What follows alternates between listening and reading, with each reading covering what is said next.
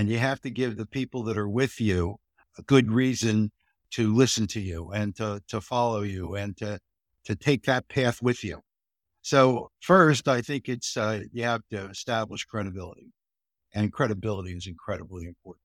And it really starts with, you know, who you are and uh, the interview and the, that person that's, that's inside you. And then you start applying that person to a wider and wider audience. And that audience accepts you because what you have to offer is valuable to them. And I, I think that where people get in trouble is they start uh, buying their own nonsense, right? And, uh, you know, oh, I'm this or oh, I'm that. And they start to, to consider them products of their successes. And uh, I think that it's not about that. I think it's about understanding where you are and taking that next step forward so that you can be in the better business. Welcome to the Impact Multiplier CEO podcast. I'm Richard Medcalf, founder of X Quadrant, and my mission is to help the world's top CEOs and entrepreneurs shift from incremental to exponential progress and create a huge positive impact on our world. Now, that requires you to reinvent yourself and transform your business. So, if you're ready to play a bigger game than ever before, I invite you to join us and become an impact multiplier CEO.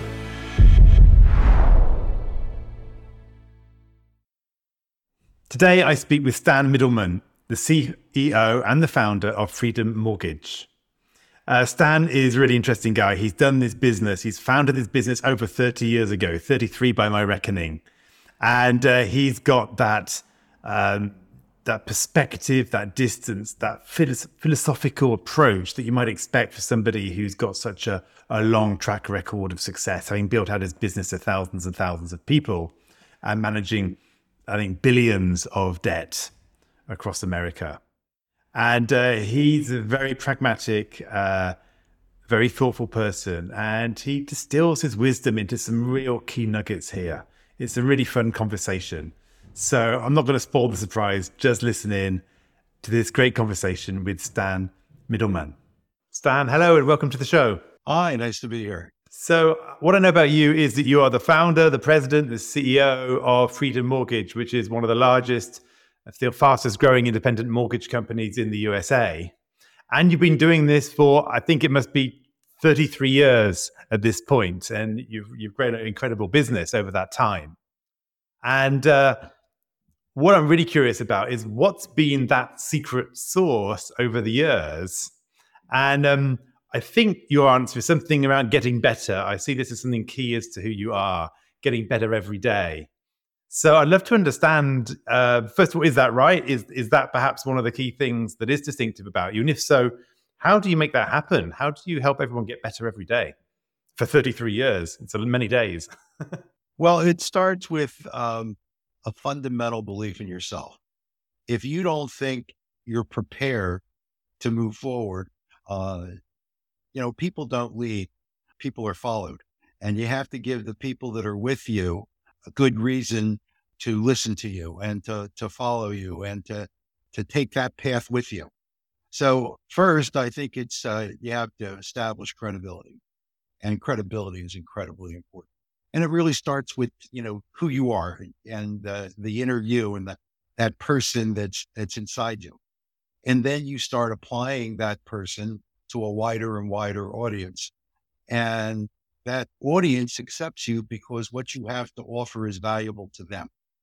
And I, I think that where people get in trouble is they start uh, buying their own nonsense, right? And, uh, you know, oh, I'm this or oh, I'm that. And they start to, to consider them products of their successes. And uh, I think that it's not about that. I think it's about understanding where you are and taking that next step forward so that you can be in the better business.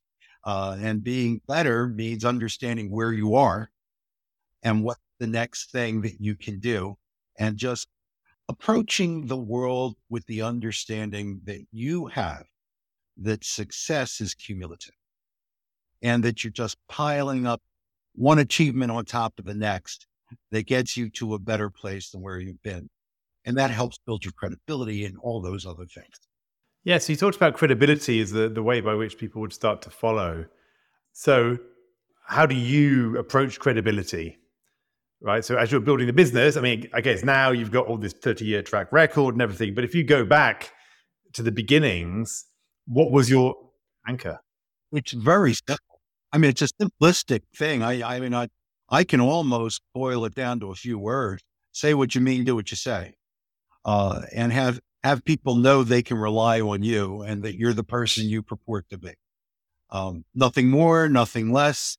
Uh, this is who I am. This is what I'm doing. Do it with me. Uh, and then going about the business of getting it done. Yeah, and that's that's in a in an extraordinarily general sense and has application across virtually every field. But if you if you can be the human that says what they mean and does what they say, you become irrefutable in your credibility. It sounds simple, right? Do you see it as widespread, actually, or do you see it as surprisingly rare? Well, in, from my perspective, it's the way I live my life, right? I think that that's incredibly important. Not everybody does. Um, and sometimes I feel like I'm in the minority, but uh, sometimes I think that people appreciate that. So, it, so in a, in a world like the world we live in that has such a propensity to be politicized, where there's agendas and and ambitions and uh, Machiavellian approaches, and everybody thinks that you have to have some secret hidden agenda in order to propel you forward, or as you put it, a secret sauce. I think that uh, life needs to be simplified, not necessarily easy, but simplified with clear understandings and clear goals. Because the hardest thing I think for a CEO to do is to create a shared vision. And you know, when you talk when you talk to people that run large organizations, it, they they'll all tell you the same thing. It's hard to get everybody oars in the water and pulling at the same time. And I and I think that starts with a clear vision and a, a clear understanding of people know that you're genuine. And if you can give a genuine, clear vision that is easily communicated and understood, then it becomes easier for people to execute and build strategies around that vision and understand their part in this particular play, right? So that they can go about the business of executing their share of this. So you've got a business that's, I think you've got thousands and thousands of employees. Do you find everybody is as straightforward as you? Or, you know, or if you find that actually business has grown, actually you have to deal with politics and you know power plays and all this kind of corporate stuff. How have you found that? So I'm fairly intolerant of that. Um, I I I want to live in a drama free zone, um, which means that I'm kind of anti political positioning. Uh, you know, some, it, you know, and it kind of goes to the the fundamental philosophy if you're going to have a stable of, of racehorses that all have their own agenda and that are going to be independent uh, and and not interested in in the the global good, um, that's a problematic situation. I'd rather have a stable of plow horses that everybody understands their role and charges out every day to to to move things forward so that you know who's doing what, how they're getting it done, and that they're reliable and dependable. I I put a high stock in reliability, dependability, loyalty. I mean, these are these are odd words for people to speak because you hear them talk about talent, skill, and expertise. And I think we can we can give or hire for that but I think there's an underlying piece to that. And that's people that you truly want to be around. And, uh, you know, you give me the right 10 people, I can do almost anything in any community and, and get big changes and big accomplishments. And I think that you have to have the right 10 people that have that shared vision and that, that, that shared purpose. And it, and I think that that's, that would be the cornerstone of what my responsibility is, is to share that vision and purpose. So if you had to interview and find these 10 people, what would you, how would you go about that? Well, I would identify what I need. Um, I need one of these and one of those and one of that and one of this. And then I would make sure that they were qualified and well vetted. And after these people had been screened, I would then start to meet with them personally and find out their personality, their characteristics. Yeah, that's really what I'm wondering about is how you get into that, like the, the, those character traits, right? Which, in an interview situation, people can say one thing and then do something else. So I'm wondering what, how you. Yeah, and by the way, there's there's people that uh, don't stay with me um, because I'm fairly inflexible about that uh, drama free zone business. Um, I really expect people to do the right thing and to support me. And if they're unwilling to do that or unable to do that, uh, or they feel that moving in their enlightened self interest, as people are wont to do, uh, is contrary to that, then they should find somebody that's more aligned with their vision. And maybe they should have uh, more responsibility in creating the vision.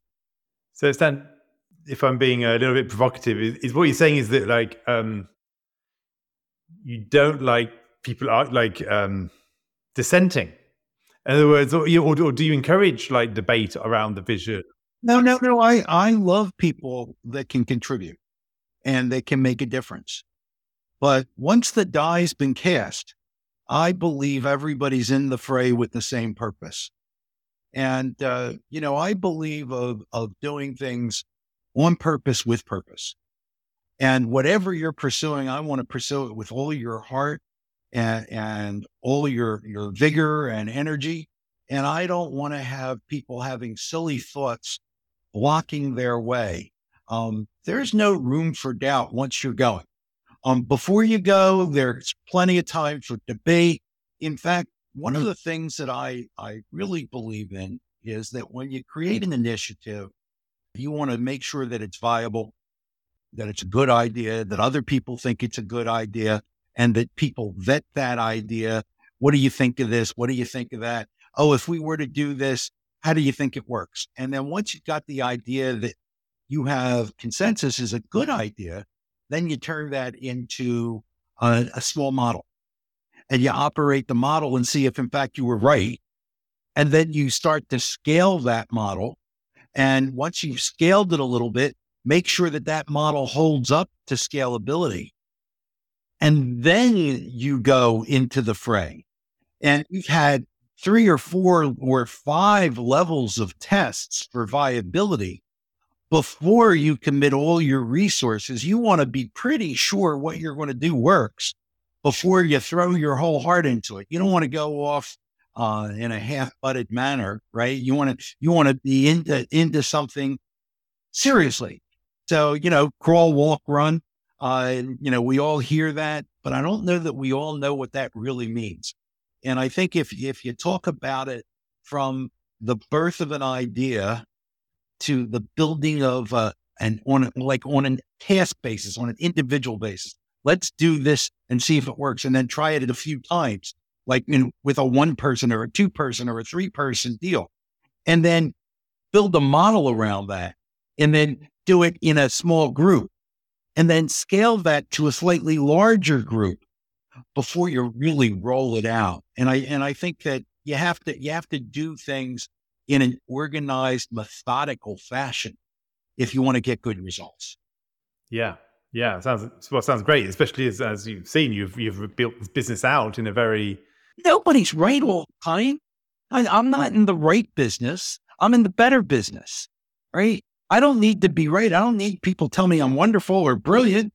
Um, you know, if you're right, you're a visionary. If you're wrong, you're whimsical.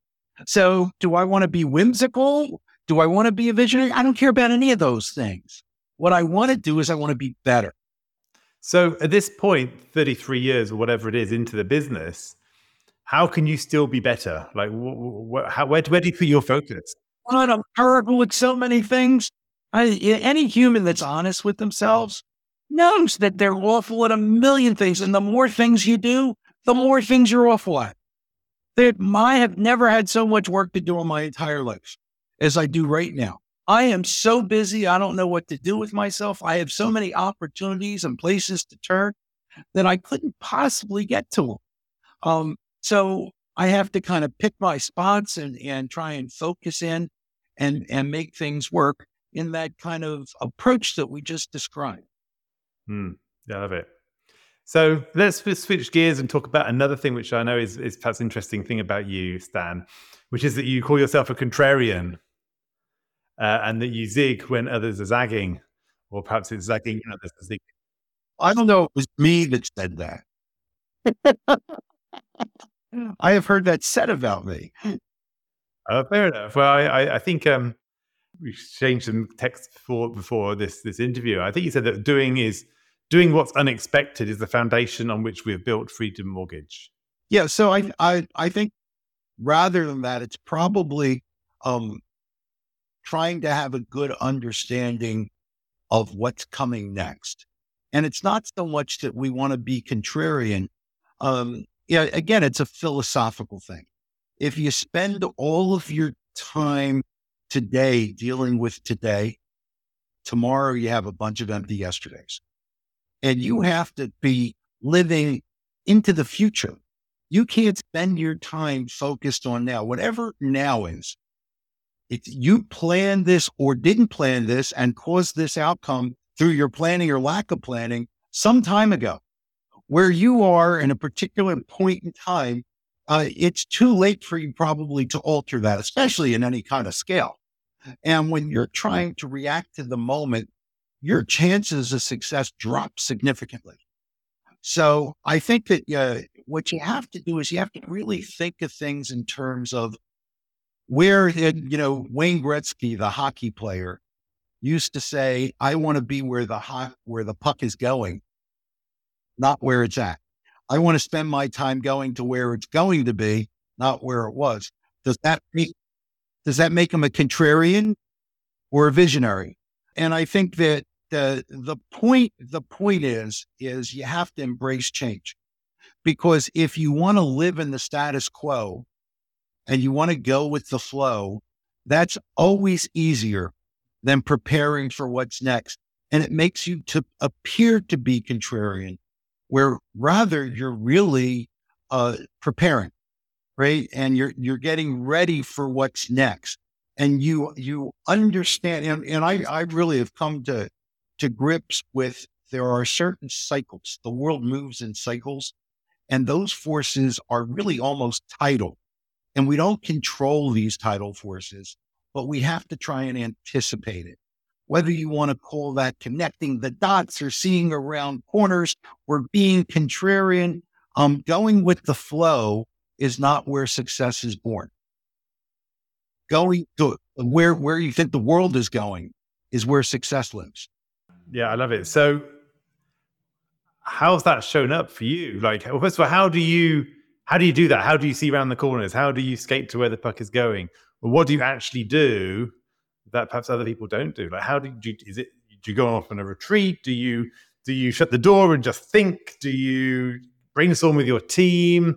Do you just wake up and you know do you have a bath and it all comes to you a download from the from the blue? What, what what's going on?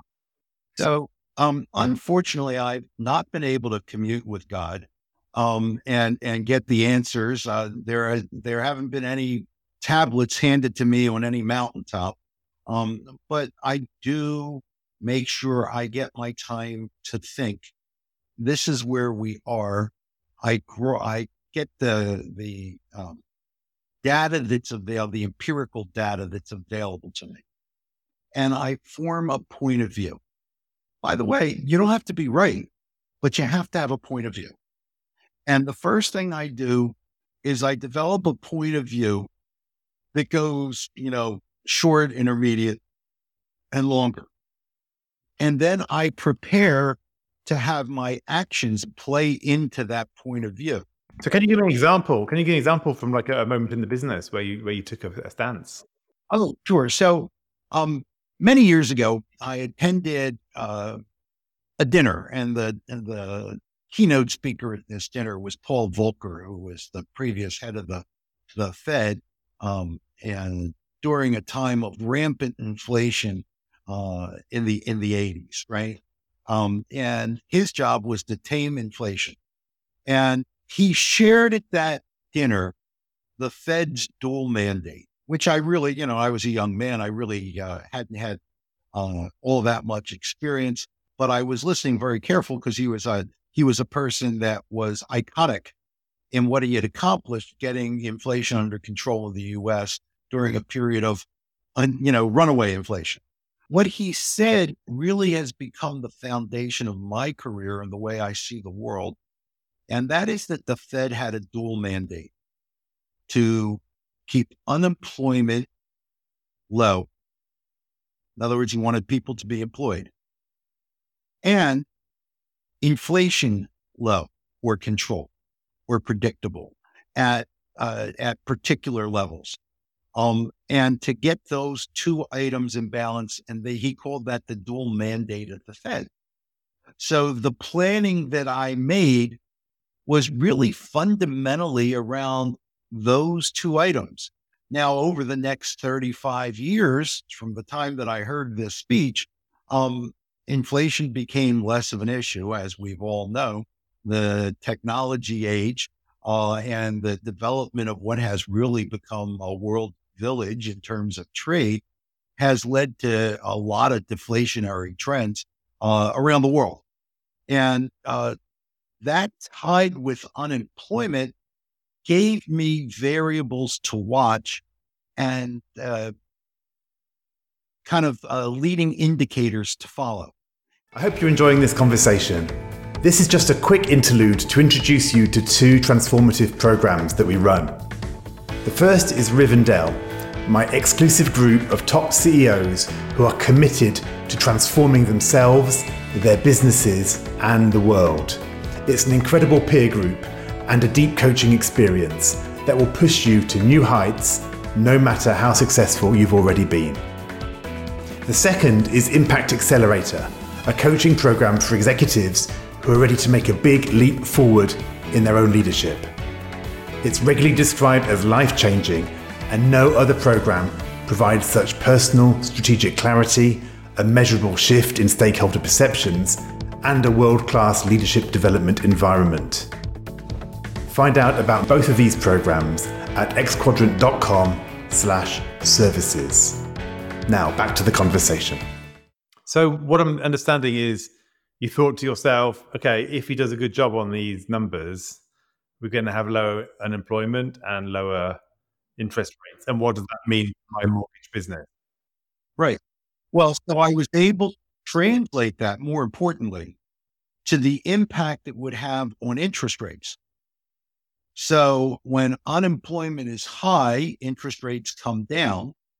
When unemployment is low, interest rates go up based on the relationship of unemployment to inflationary pressures.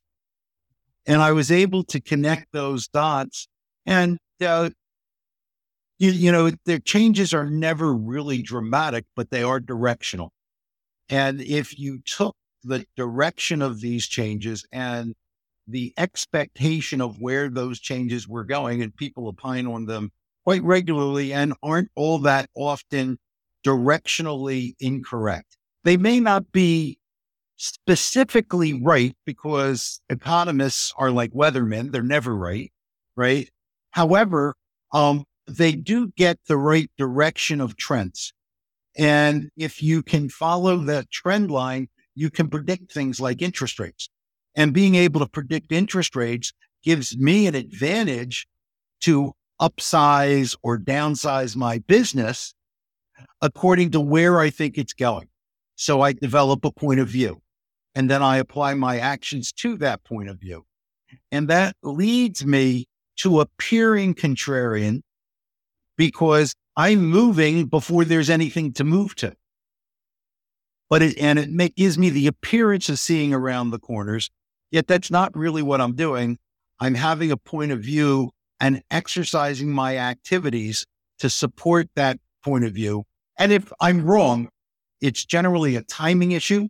Um, for example, in 2019, I anticipated interest rates to come down. Um, and I started to build up my workforce with the expectation that we were at a cyclical low.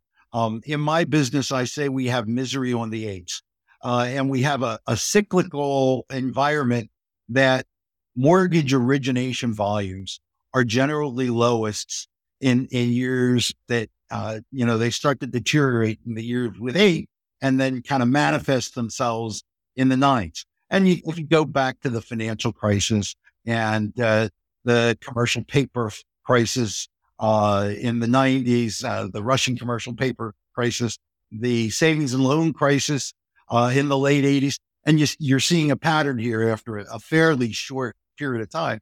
You know, you know, once is an exception, and twice coincidence, three times a trend.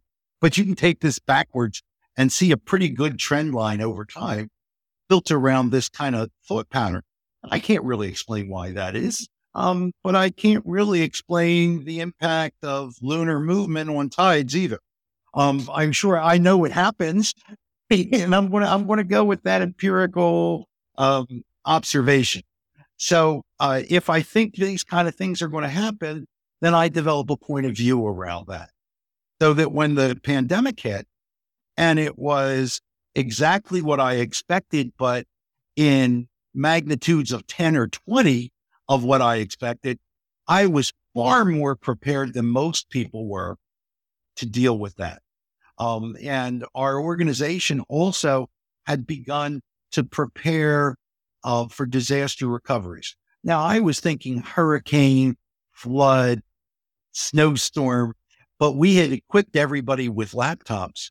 And when it came time to send everybody home, because those were geographically dispersed events, so we had to prepare everybody everybody was prepared to work on broadband from home. And so that that was because you just thought something's going to happen around the end of the decade. We no, we we knew there were going to be hurricanes. We knew for sure there would be mudslides. We knew for sure there would be snowstorms. So we pre- and we knew for sure we had the capability to have people work from home because the widespread acceptance of broadband and the quality of that broadband. So not only did we have uh, desktops in our offices, which at the time everybody had, and everybody worked in the office, but we had laptops that empowered almost our entire staff to work from home. So we went home on a Thursday um, in March. And by Tuesday, on Thursday, we we're 98% working from the office. On Tuesday, the following week, we were 98% working from home. Um, and, and we made that switch almost seamlessly, which was very exciting to us. Um, it amazed me um, because, you know, what do I know about all that stuff? But, you know, I did know that we were going to have disaster recovery events that we needed to be prepared for. And this one was just by, you know, multiples of magnitude, you know, just like quite like crazy stuff. But, you know, we were ready for it and it, and it really worked out well for us. Yeah, beautiful. So at this point, are you taking positions on other things? Are you taking point, creating points of view on other things that are coming down the road, whether it's AI, the economy, other things like this? Because I can also be aware that are you ever worried about being wrong, like really moving boldly in a direction and then that doesn't work out and you actually well, I try not to move too boldly. I try and build out my point of view. And I constantly test my point of view because it's not static. So you know, this is where the difference between a static relationship and a dynamic relationship come into play. Points of view need to be dynamic. They can't be static. You can't lock into this is what we do. This is how we do it. Um, it, you can't be that way and run a successful organization, in my opinion. And I and you, by the way, there's a lot of evidence and case studies around companies that have become static and you know arrogant and bureaucratic, and you know that's probably good for ownership that wants to dilute, right, and take money off the table. That kind of governance is good to have but you have to apply your points of view to your mission. Right. And if your mission is to be better and to grow, then you have to have a dynamic point of view, not a static point. Great. So actually, perhaps that brings us on to this topic of mission and purpose, because this season is called Business is a Force for Good. So I'm interested, where do you stand on that, right? Because obviously you've got a business. I'm sure it's doing a good job with its customers and stakeholders, you know, so obviously got happy customers. Is that like enough? I mean, that's already a good thing. You're serving customers. Do you have a broader view about what it means to be a business that's a force for good? So many years ago, I was giving a talk uh, at Temple University, which is a college here in Philadelphia. And, and, uh, you know, I guess there was about 100, 150 kids in the room. And in the back, there was a young man who was you know, kind of uh, introspective and, he, and his head was down. And after my talk, and I talked about all these things, uh, in, kind of in an entrepreneurial bent, he raises his hand and he says, apparently you do well, but do you do good? And I listened to that and I really took that perspective to heart. You know, and prior to that, we had many missions, right? In order to try and make the world around us a little better place from sponsoring little league games, uh, teams and, um, you know, youth sports and all these, these different things to, you know, food drives but we didn't do it from a universal perspective. And, you know, I always built my business on a particular mission. So the business that we are in, um, we are the, the largest FHA lender, the largest VA lender. Um, and what that is, is they are, these are government insured loans that are targeting really underserved communities, whether it's the, the um, Army veteran or, you know, the, the, the military veteran or the, um, the underserved communities. And by taking up that particular approach to our business, we've given people an opportunity to own a home and build family wealth. And we've taken that really to heart.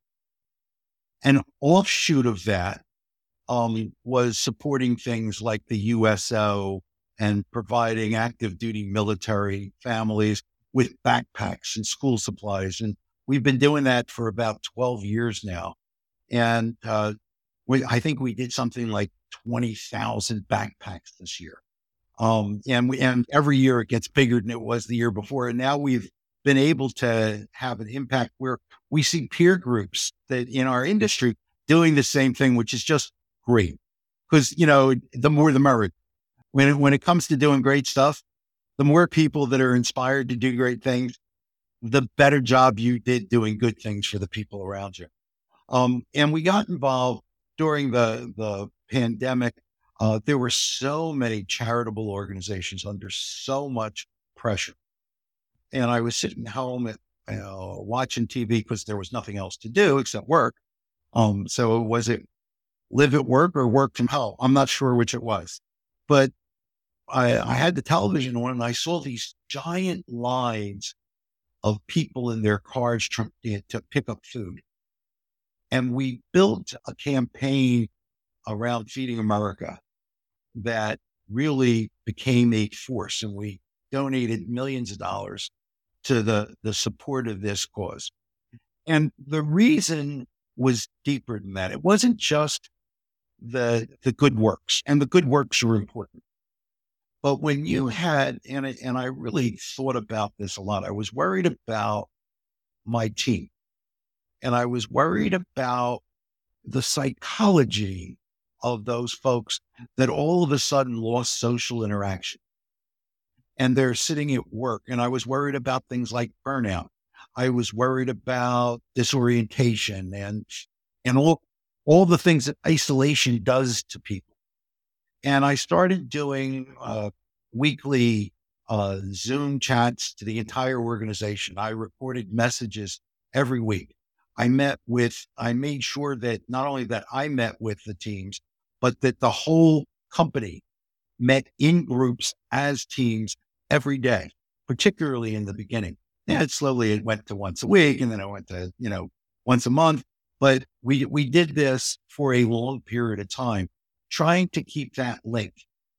And I came to understand that the most important thing that I could do as a leader was to give folks purpose in their lives that was more important than the work they were doing and make their work bigger than them. And we were able to do that. How, how did you articulate that? Yeah. What was the. Yeah, well, we did that a lot of ways. We, we had challenges and we had um, goals and we did promotions around um, philanthropic endeavors. Um, and, and we, we, we really had, you know, and we had a lot of fun with it. So everybody embraced this. They made their own videos. They made them with their families. We had contests around the best video so that we could create a shared environment and do things on purpose with purpose so that the people in our organization not only felt connected, but empowered and engaged and self directed so that they could get the things that was that were really taken away from them. They had no power over. And you know, the probably the scariest thing about the pandemic was the creation of powerlessness and hopelessness that could consume you so easily.